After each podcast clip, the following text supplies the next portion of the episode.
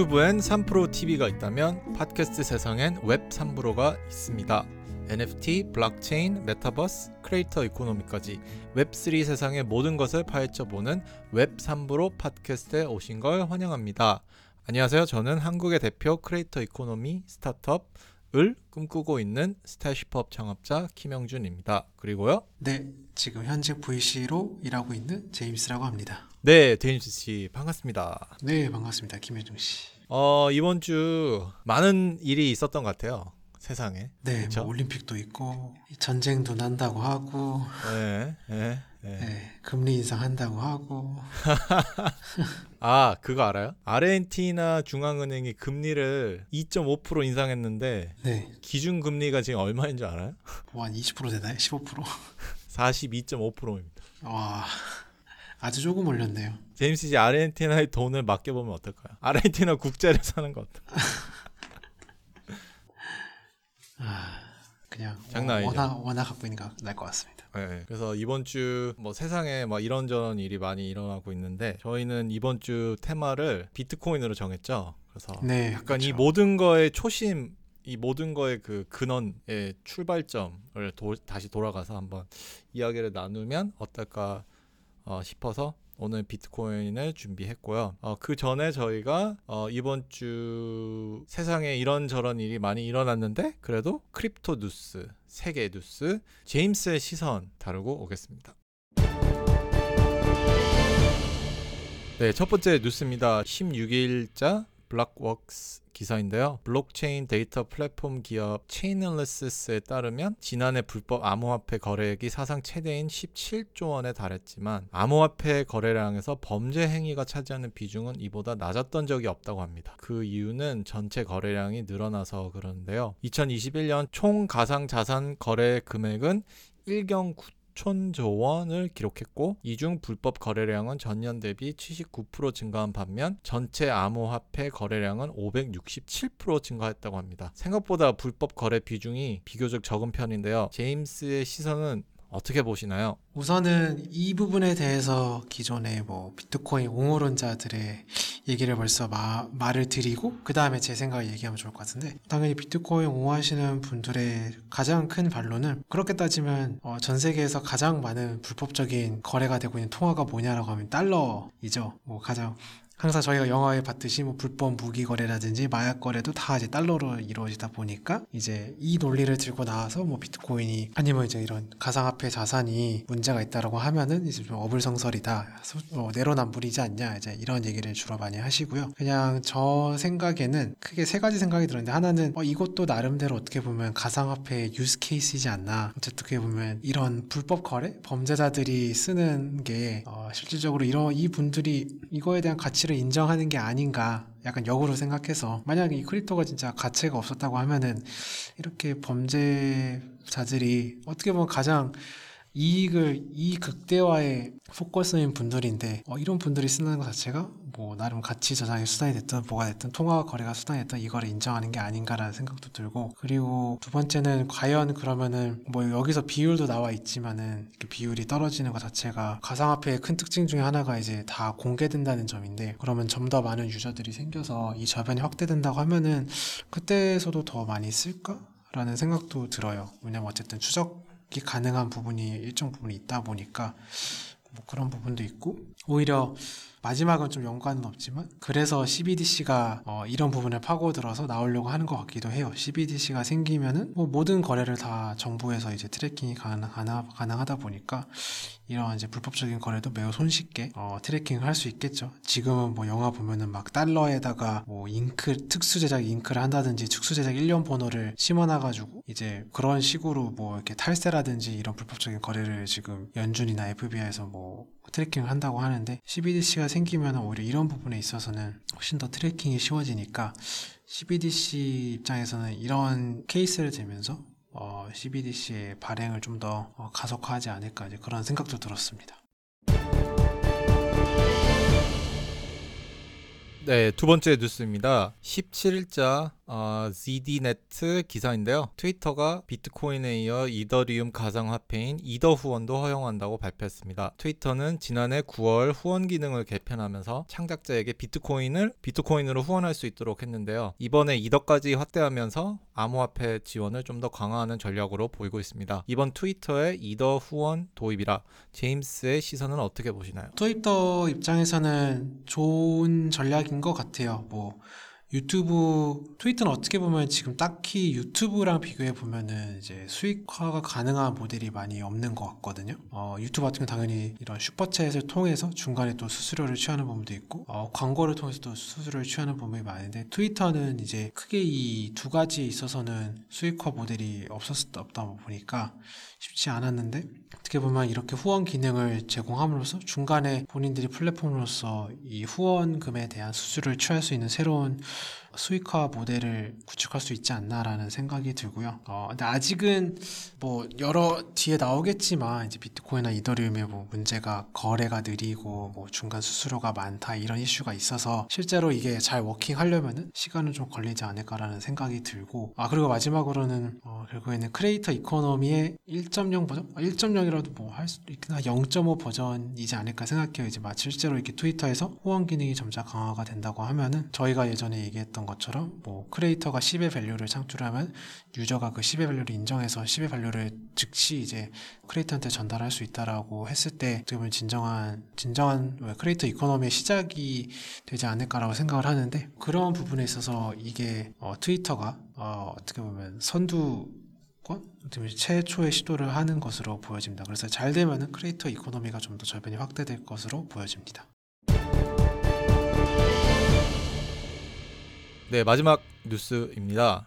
17일자 포춘 매거진 기사인데요. 미국 최대 은행 JP 모건이 메타버스에 진출한다는 소식입니다. JP 모건은 글로벌 투자 은행 중 처음으로 메타버스 플랫폼 디센트럴랜드의 라운지를 열었다고 하는데요. 향후 가상 부동산 시장에서도 신용 모기지, 임대 계약 등 실제 세계와 유사한 금융 서비스가 나타날지 기대를 모으고 있습니다. 이번 JP 모건의 메타버스 진출에 대해 제임스의 시선은 어떻게 보시나요? 확실히 첫 번째 느낌은 정말 어, 이 가상화폐 세계에 돈이 많이 몰렸구나라는 거를 느꼈고요. 아시겠지만 월가만큼 돈 냄새를 잘 맡는 곳이 없는데 거기서 대표적인 이제 JP 모건이 엄청나게 이렇게 큰 돈을 어, 배팅을 한다는 것 자체가 되게 상징적이라는 느낌을 받아서 아, 실제 가상 세계가 정말 많은 돈을 어, 끌어들였고 앞으로 정말 많은 돈이 창출, 재화가 창출이 되겠구나.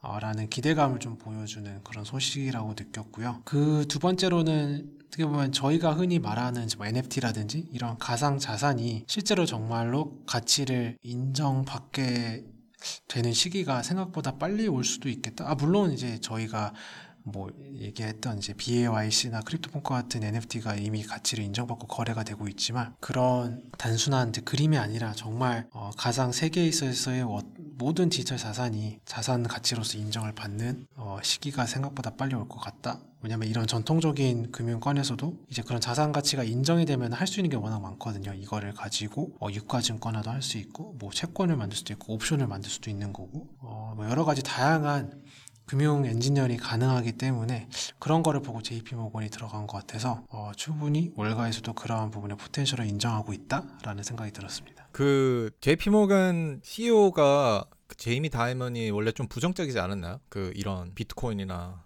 crypto 쪽에 제가 기억하기로. 네, 뭐 부정적이로 듣긴 했는데 CEO가 부정적이라고 해서 그거는 그거고 돈 벌기는 벌어야 되니까. 제가 저번에 시타델도 이야기하면서 그러니까 시타델 그다음에 JP 모건 이게 다 어떻게 보면 traditional finance잖아요. 근데 그 사람들이 원래는 되게 다 부정적이었다가 아까도 말했지만 작, 작년 암호화폐 거래량이 1경 9천조 원이었거든요. 네. 그러다 보니까는 제도권에 있는 사람들이 굉장히 처음에는 저지를 했는데 이 돈이 생, 돈이 보이니까는 결국 이 사람들은 거래를 통해서 수수료를 얻는 장사를 하다 보니까 눈이 좀 돌아간 것 같아요. 이제 음.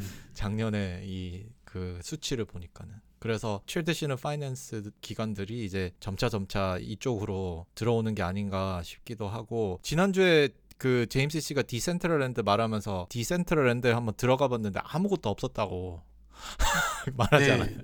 막상 네. 가보니까 별거 없었는데 네, 근데 그, 그 사이에 그 사이에 JP 모건이 그 라운지를 어, 열고 들어온다는 것에 되게 또 아, 그러니까 이게 하- 일주일 만에 막 휙휙 바뀌는 거에 그런 지금 상황에 저희가 살고 있는 것 같다는 생각이 드네요. 네, 네. 아, 너무 빨리 바뀝니다, 진짜.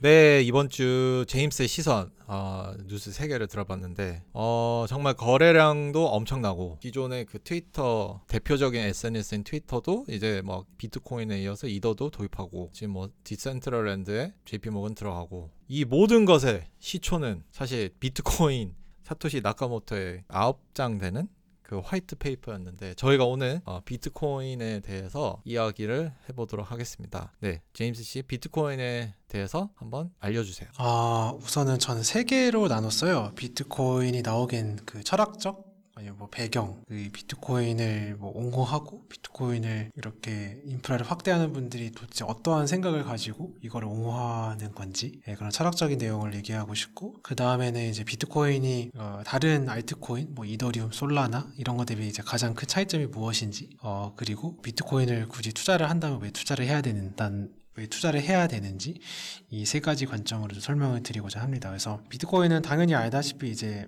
어떻게 보면 tech 기반의 이제 가상 화폐인 거죠. 그래서 저도 좀 찾아보니까 이 암호 화폐라는 게 이제 1980년대 70년부터 계속 이제 시도가 되었더라고요. 그래서 가장 큰 이유는 저희가 예를 들면 사람들이 현금을 왜 쓰냐라고 했을 때 가장 큰 이유가 익명성 때문이다라는 거예요. 그래서 제가 현금을 쓰면 이제 당연히 정부에서 트래킹이 안 되어 있다 보니까 제가 현금을 어디 만 원을 썼다고 하면은 그 만 원을 제가 썼는지 아무 기록이 안 남는 거죠. 그리고 굳이 왜 그거를 정부가 알아야 되냐. 그래서 이런 익명성. 그게 어떻게 익명성이 곧 이제 뭐 자유?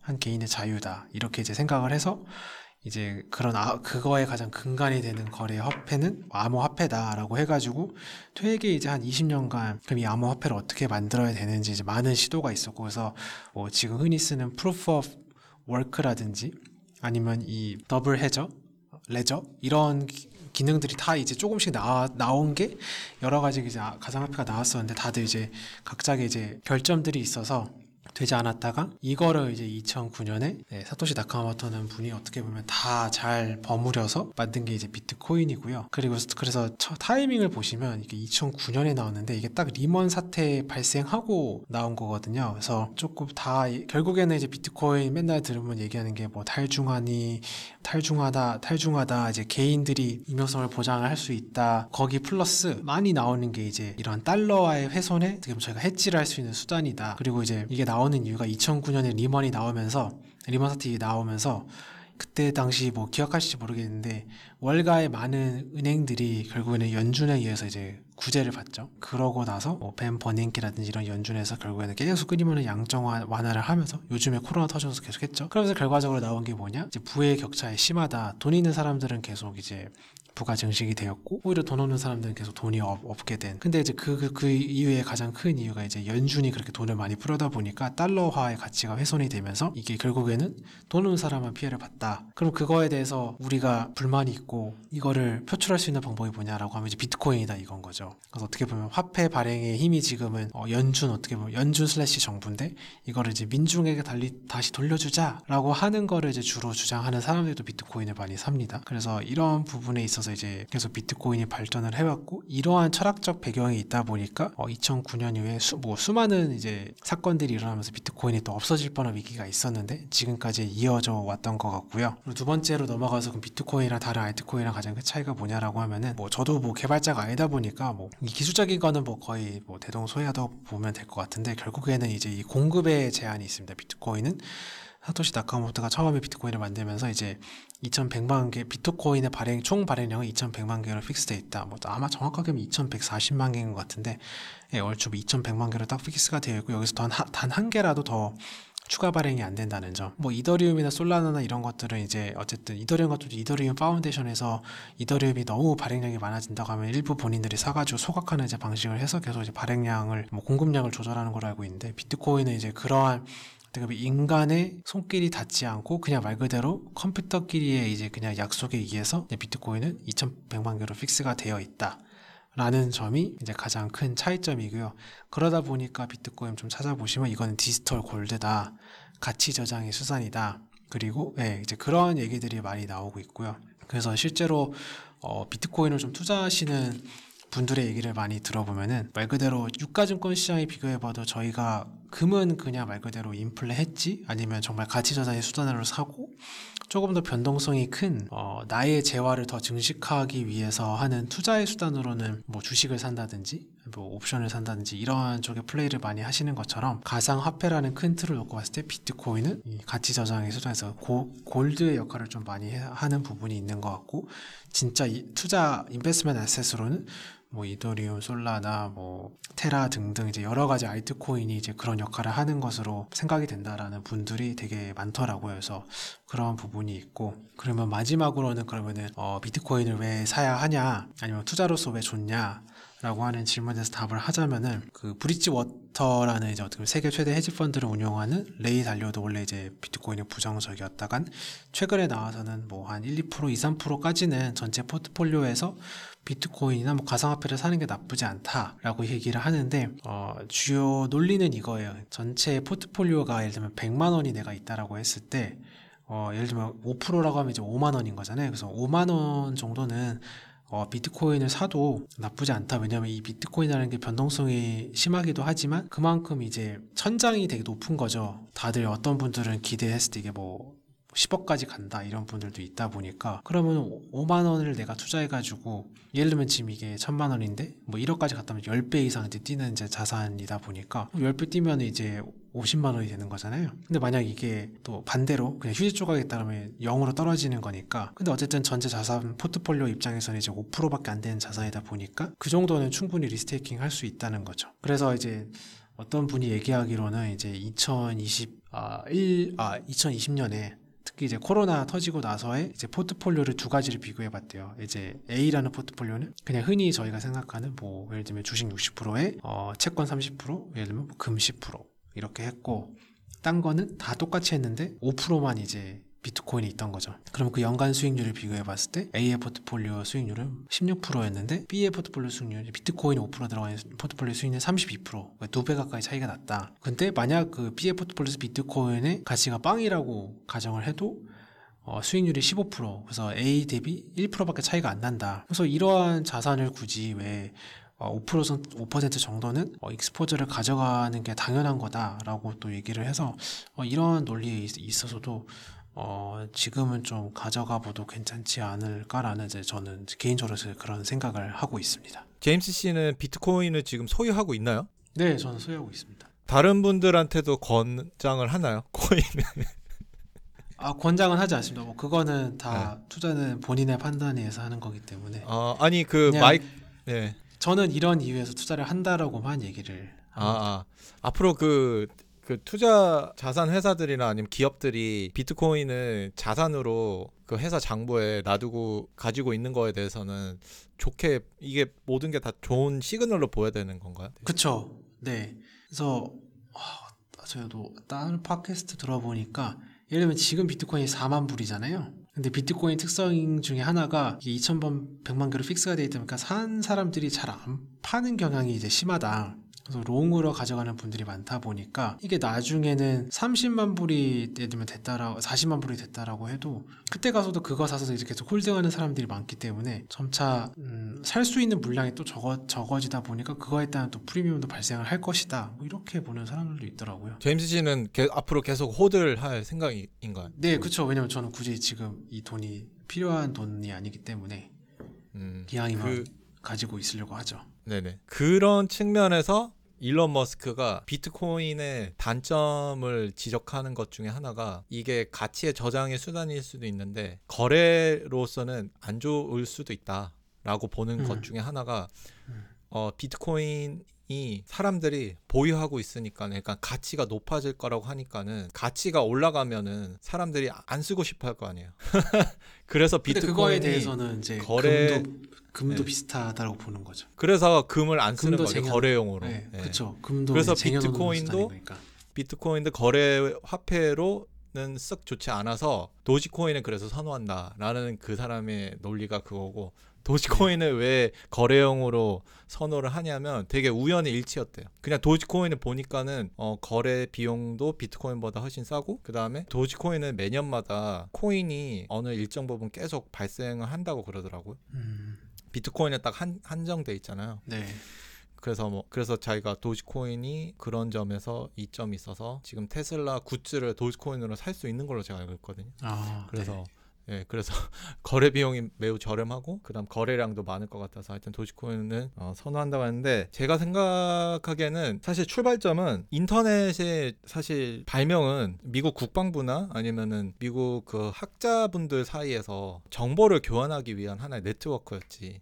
이게 나중에 commerce를 위한 어떤 상품이나 어, 서비스를 어, 인터넷 상에서 거래해서 거기서 나오는 금융적 거래를 위한 그건 상상을 안 했던 것 같아요. 음, 그러다 보니까는 계속 이건 어떻게 해결해야 되지? 아 이건 그러면 제도권에 있는 금융권이 중간에 껴서 그 사이에서 구매자와 판매자의 그 거래를 중개해주면서 그 다음에 거기서 또 거기서 나오는 뭐 수수료는 떼가고. 근데 거기서 또 문제되면 문제되는 것을 또 그 제3자의 금융 회사가 풀어줘야 되고. 아 그러다 보니까 이 거래 비용이 계속 높아지고. 그러다 보면 서로 골치 아파지고. 그러다 보니까는 아 이걸 어떻게 해결해야 되지?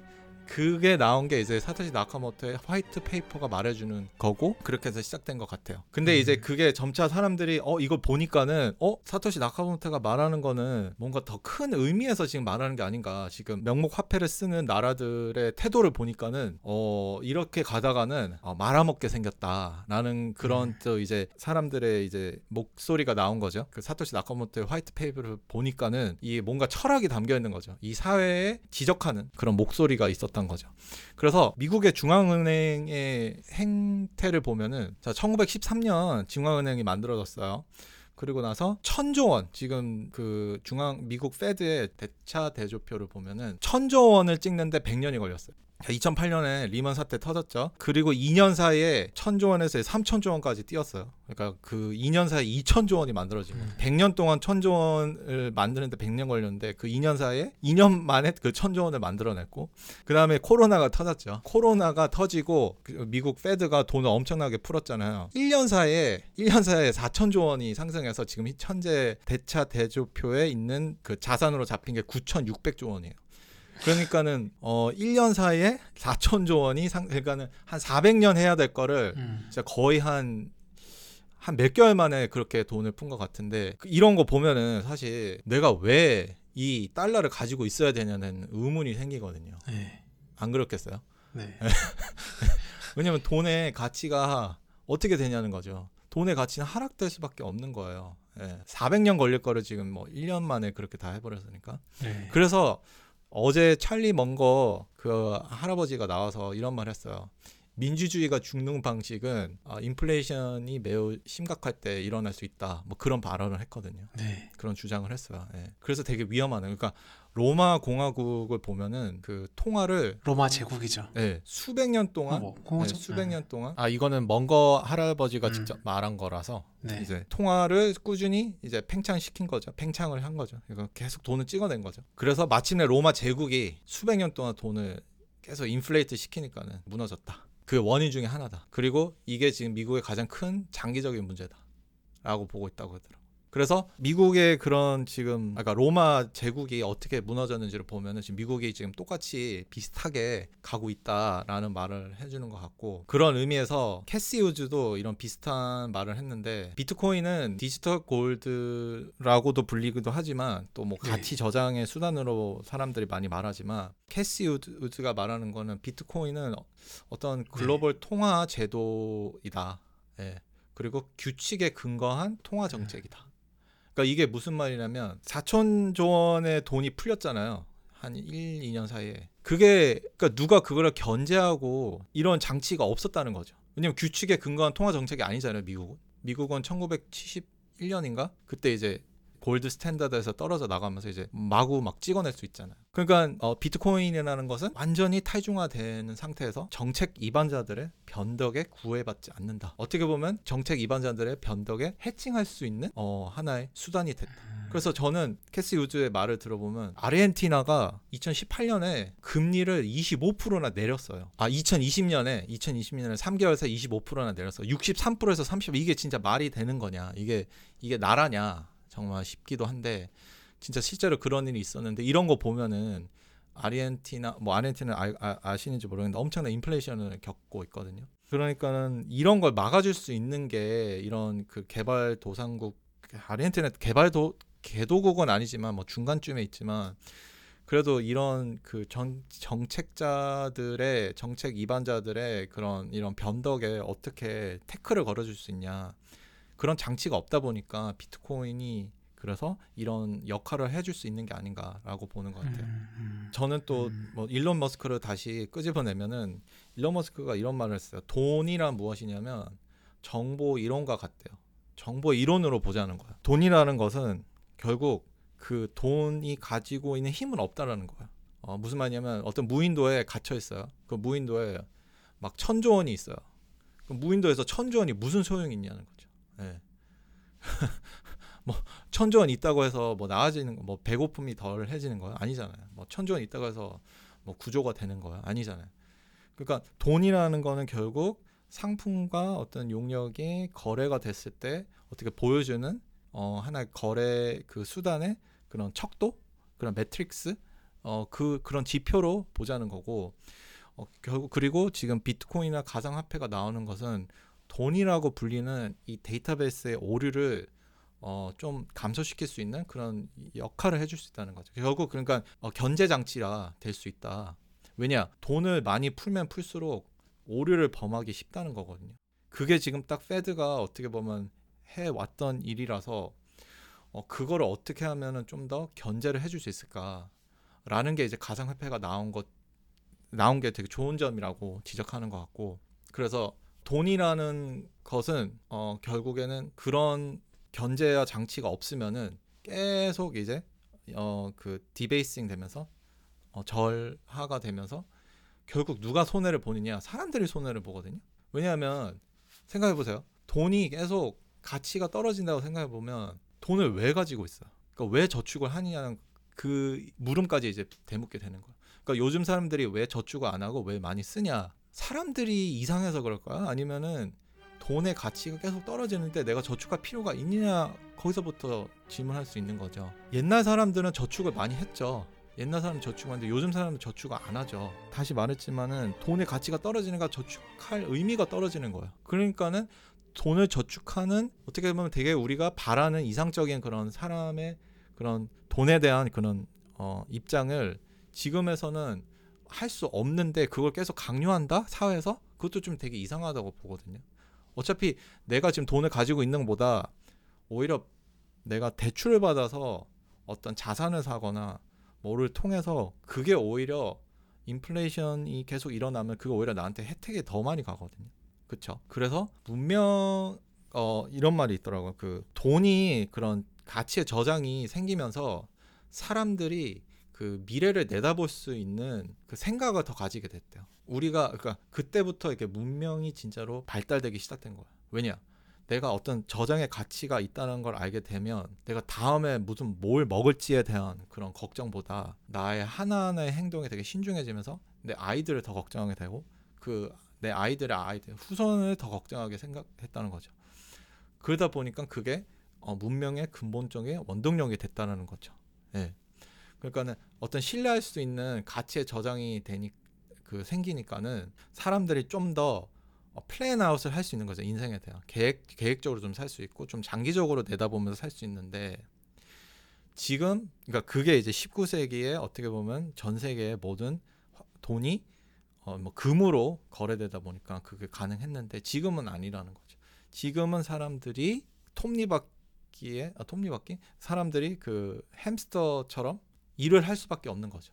왜냐? 돈을 가지고 있는 것이 오히려 손해다 보니까 대출 받는 게 지금은 굉장히 더 유리한 상황이거든요. 그러면 대출 받으면은 그 대출 이자를 갚기 위해서 사람들이 월급 거의 해- 현금 flow가 필요하잖아요. cash flow가 계속 필요하거든요. 그거를 계속 맞춰서 살다 보면 어떻게 굉장히 스트레스 받는 환경에 놓이게 되고 굉장히 사람들이 지치 지치는 상황에서 계속 일을 해야 되는 그런 상황에 놓이게 되는 거죠. 그 현금 흐름이 없으면은 내가 가지고 있, 내가 그 담보로 잡고 있는 것들이 날아갈 수 있는 거거든요. 집에서 쫓겨날 수 있는 거거든요. 그러다 보니까 끊임없이 스트레스를 받으면서 그 이자를 갚기 위해서 살아가야 되는 이 현대 사회에 우리가 지금 살고 있다는 거죠. 왜냐? 돈의 가치가 떨어지기 때문에. 예.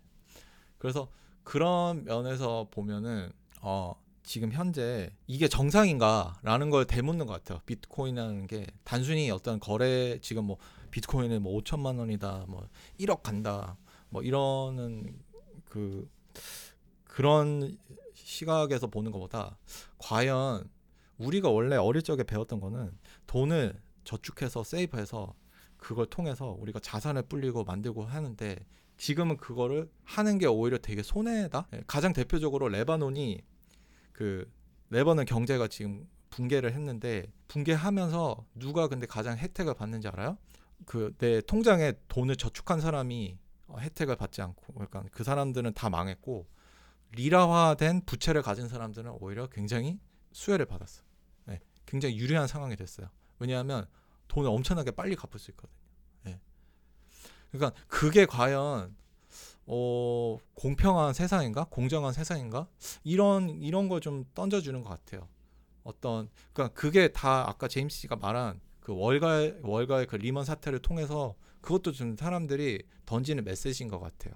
월가들이 무리한 그런 투자를 하고 정말 그 거덜 그 글로벌 경제를 걷어나게 생겼는데 생겼는데 결국 그 짐을 누가 가져갔나? 일반 사람들이 가져갔잖아요. 결국에는 정부가 구제를 해줬어야 됐잖아요. 그럼 그건 누가 대주냐? 그럼 결국 일반 사람들이 그 구제해 준 게 아니냐.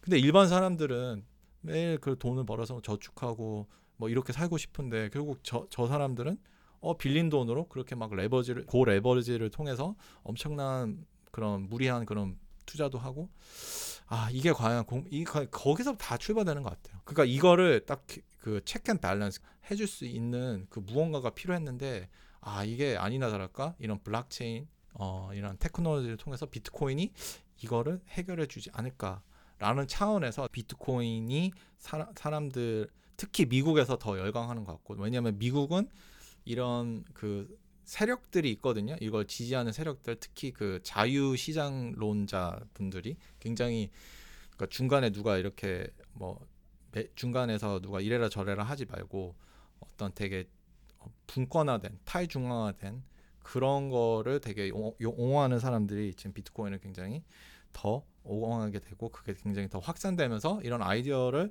사람들한테 던지면서 어? 정말 그렇네? 정말 그 리먼 사태 때 그런 일이 일어났네? 어? 어? 우리가 어릴 적에 배우는 거는 뭐 그렇게 어, 저축하라고 했는데 어? 저축하는 게 오히려 되게 손해네? 지금 사, 살다 보니까는? 그래서 그런 걸 좀 일깨워주는 하나의 되게 혁명적인 어 그런 아이디어고 그리고 이게 지금 안 죽는 거 보니까는 제가 봤을 때는 아 이게 근본적으로 사람들 다 터치 건드리는 부분이 있는 거구나라는 생각이 들고 어 그리고 레이 달리오 뭐 그다음에 아 스탠리 드러켄밀러 이런 헤지 펀드 매니저 분들도 다 이렇게 원래는 되게 부정적이었다가 이거 다 약간 받아들이는 거 보니까 이 사람들 좀 보이는 것 같아요. 아 뭔가 지금 근본적인 문제가 있다 이 시스템에. 그래서 저는 뭐 어 그래서 저도 저는 비트코인을 지금 소유하고 있진 않지만 예. 그래도 한 자산의 한5% 정도는 그냥 한번 한 번 아니라 그냥 어, 비트코인을 사놓고 있는 게 괜찮지 않을까 싶기도 해요. 하나의 해칭이죠. 예. 이 시스템에 대한 어떻게 보면 이 해칭이라고 생각해서 가지고 있는 게 앞으로 살아가는데 괜찮지 않을까라는 뭐 하나의 그 보호하는 차원에서 있지 않을까 하는 생각이 들 제 생각은 들어요.